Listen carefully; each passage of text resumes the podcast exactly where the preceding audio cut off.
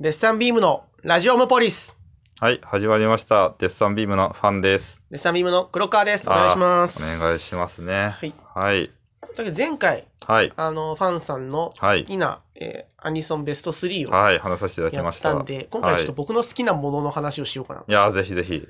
で、僕は、これ、ほちょくちょくいろんなことは言ってるんですけど、はいはい好。きなものとして、コロコロコミックコロコロコミック。が好きなんですよ。いやー、そう僕が全く通ってきてないんですよ、コロコロコミックを。で僕が今からするコロコロコミックは約うん10年前の僕が小学生だった頃のコロコロコミックなんですけはいはいはいど。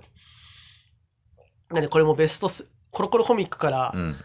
明らかに変なシーンベスト3を そのやっぱしょその少年がうん。ワクワクするための漫画なのでまあそうよね。うん。大人が見たらやっぱ変なんですよ やっぱ理屈が一個抜けてたりするかワクワクを優先してね。らそう見栄えのやっぱ派手さとかはいはいはい、はい。ロマンなんでなるほど。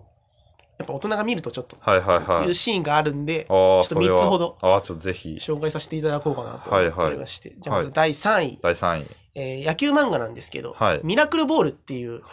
野球漫画があって、はい。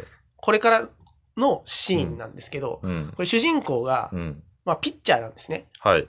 で、その必殺技っていうか、うん必殺玉うん。として、不滅ボールっていう、はい。1日に1回だけ投げられる。絶対に誰も打てないっていうボールがあるんですよ。まずこれがすごいんですけど、ゲーム性あるな。うん。その、1日1回だけその、不滅っていうんですけど、うん主人公が。うん。ゾーンに入るんですよ。で、キャッチャーの、うんキャッチャーミットがもう目の前にあるぐらいに見えるみたいな。かっこいいじゃん。で、それを1日1回だけ絶対に打てられないっていうのを投げれるっていう。うん。で、そのボールを持って、なんか、強いチームと試合するっていう時に、うん。その、いもう1回投げちゃったんですよ、途中で。だけど、もう1回、うん1球ここどうしても打ち取らなきゃいけない場面っていうのが出てきて、うん。ここで不滅ボールを投げられたらなっていうシーンがあるんですよ。はいはい。でも投げられないわけですよ。1日1回しか投げられないから。そうね。決まってるから。で、これどうしたかっていうと、うん。ピッチャーバウンドで寝たんですよ、まず。で、うん。起きて、うん。1日1回っていうのを無理やりリセットしたら、投げれたんですよ。えそれ経過時間はどんぐらいで いやもう本当に一瞬寝て、いいんだ、それで。ただ、うん。そう、これいいんだって思うじゃないですか。うんうん。おうこれダメなんですよ。ダメなんだ。うん。無理やり1日2球投げたんですよ。うん。体耐えられなくなって、うん死んじゃったんですよ。いやいやちょっと、そこまでして打ち取りたかったんかい。次の週から天国編が始まるんですよ。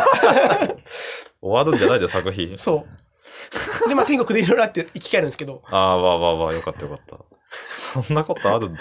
その、1日1回っていう制約を寝てクリアするのも変だし、それで投げて死ぬのも変だし確、かに。やっぱ死を何とも思ってないのがいいですね。どうせ帰ってこれるか確からに、漫画だとね、コロコロだと。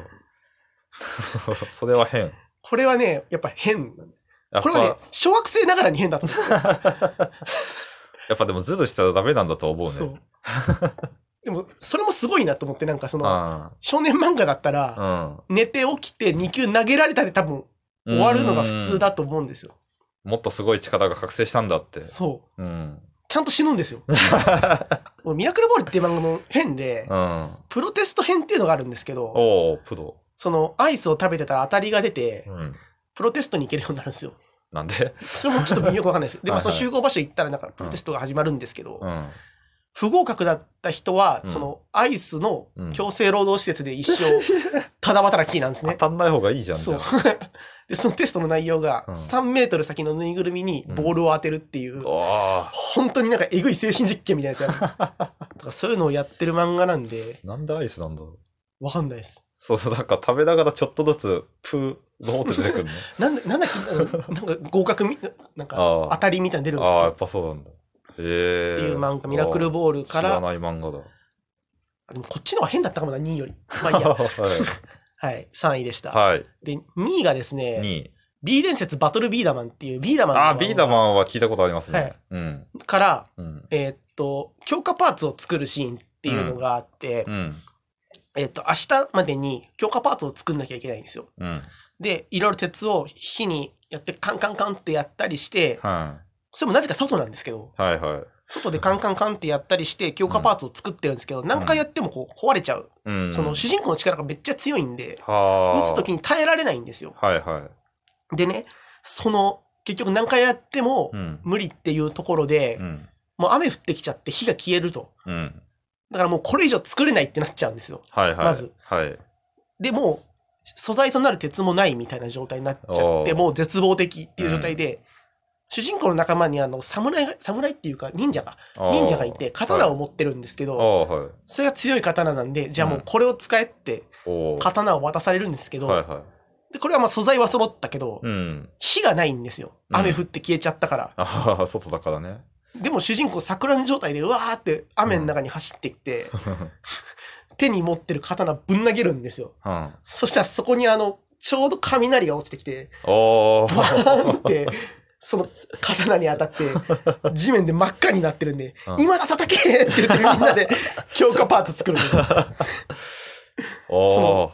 雷もうん本当に、ほぼま、真ん前もう危ない距離でピンポで。目の前で空中に刀が浮いてて、ピシャーンって。で、その強化パーツが結局めっちゃ強くて。指が青紫になるぐらいまでガーって思いっきり強く押しても壊れなかったっていう。で、青紫だまで押したんだ。その締め打ちって言ってね、うん。ボールの打つところをグッてこう締めるんですよ。うん。それをもう締めすぎてうん、指が紫色に変形してるんですけど、でもその威力が絶大で、えー打ったビー玉がドラム缶を2個貫通したんですよ。一個じゃなく。その、いなんていうの、うん。貫通、あ、だから2回ですね。ああ、な1るほどね、ドラム缶をはいはいはいはいカンって、その一回その鉄の部分通り抜けて威力落ちても、もう一個回外に出てたんだ。そう。ええそれはもう雷落ちてよかったねとしか。そう。ただだから雨の中に投げて終わっただけの可能性あるんですよ。可能性あるね。水中にピチャン、ピチャン、カラカラカラ。で終わる可能性もあるわけですよ。いやーよかった。コロコロだからね。それは雷も落ちてくるんで、うん。これが変、これも変なんです。これね、漫画で見た方が変なんですよ。確かに今だ叩けの部分が多分めちゃくちゃ面白いんだろうなと思う。今だ叩けも面白いし、うん雷が近すぎるんですよ。近さか、雷の。そう。その距離は、あ、もう、多分ちょっとビリビリくるし、確かにその、剣とね、その、刀か、刀と自分の間に多分その、電気通るよね。通る距離的に。なんならその持って走ってる時点が危ないから、確かに。そのタイミングで落ちてきたら死んじゃうから。大連。まあ多分生き返るんでしょうけど、コロコロだからね。天国編になった可能性もあると。そう。っていうのが、えーバトルビーダーマン第2位。えー、ビーダマンね。で、第1位はもはいう僕の中でやっぱ一番好きな漫画で、おうドラベースという。ドラベースだ。ドラベースはう、ん。ちょっとエピソードこここと書かないんですけど、うん。その中でもやっぱ一番変、これはちょっとね、ネタバレが含まれるかもしれない。ちょっと気をつけてほしいんですけど、じゃあちょっとネタバレ気にする方はここではい止。めていただいて。はいはい。あの、主人公のライバルにう、ん白エモンっていう、うんまあ、主人公は黒エモンっていうバッターなんですよ、まず。はい。あの、ドラえもんを軸としてるんでね。の、なんか野球のやつですよね。そうですはいはい。で、白エモンっていうピッチャーがライバルなんですよ。基本的にメインの。はいはい。で、そいつがホワイトボールっていううん。ダブルの字に、英語のダブル字に飛んでくる魔球を投げるんですね。はいはいはいはい。で、これを、が基本的にストーリーの主軸なんです。それを打てるかどうかみたいな。うん。で、まあ、一回まずそれを攻略するんですけど、次にワイドホワイトボールっていうほダブルの字にうん横に変化すう。るほアンダースローだったかな確う。かあれああ、そっか。白いもんの方も、そのはい強化してきたんだね。そうです。打たれるたびびに強化していって、で、それもなんか攻略されるんですよ。うん。うん。これもちょっと、そこの攻略もおかしいんでよかったら読んでほしいんですけど。はい。で、それの最終最終形態はもう一個あるのか。で、うん第3形態だ。うん。が、ワンダーワイドホワイトボールっていう、ああ、増えた。白エモンがジャンプしてホワイトボールを投げると、うんでっかいダブルの字になって飛んでくるあ。あ、はい。魔球があって、うんこれが結局多分攻略時間一番かかった、うーん。一番強い魔球だったんですけど、うん。これの攻略法が一番僕はうんドラベースの中でおかしいと思ってて、うん。全然打てないんですよ。もういろいろ試しても、うん。でっかくダブルの字に飛んでも追い切れないと。はいはい。この魔球をどう攻略するかっていうところなんですけど、うん。そのマウンドに立った時にクロエモンが、マウンドじゃねえや、えっと、うんバッターボックスか。うんに。立った時にクロエモンがつまずくんですよ。うん。で、足元になんか穴が開いてると。ほで、うんそこでピンときたんで、ほう。これで攻略するんですけど、穴で。そう。うん。白エモンっていうピッチャーはうんめちゃくちゃ優秀なんですよ。うん。めちゃくちゃコントロールいいんですよ。うん。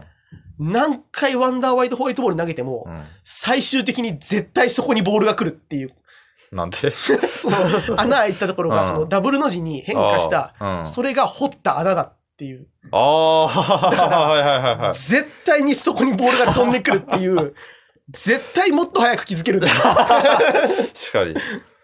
そうか、毎回完璧で同じ軌道投げるんだ。に同じ軌道投げてるんで、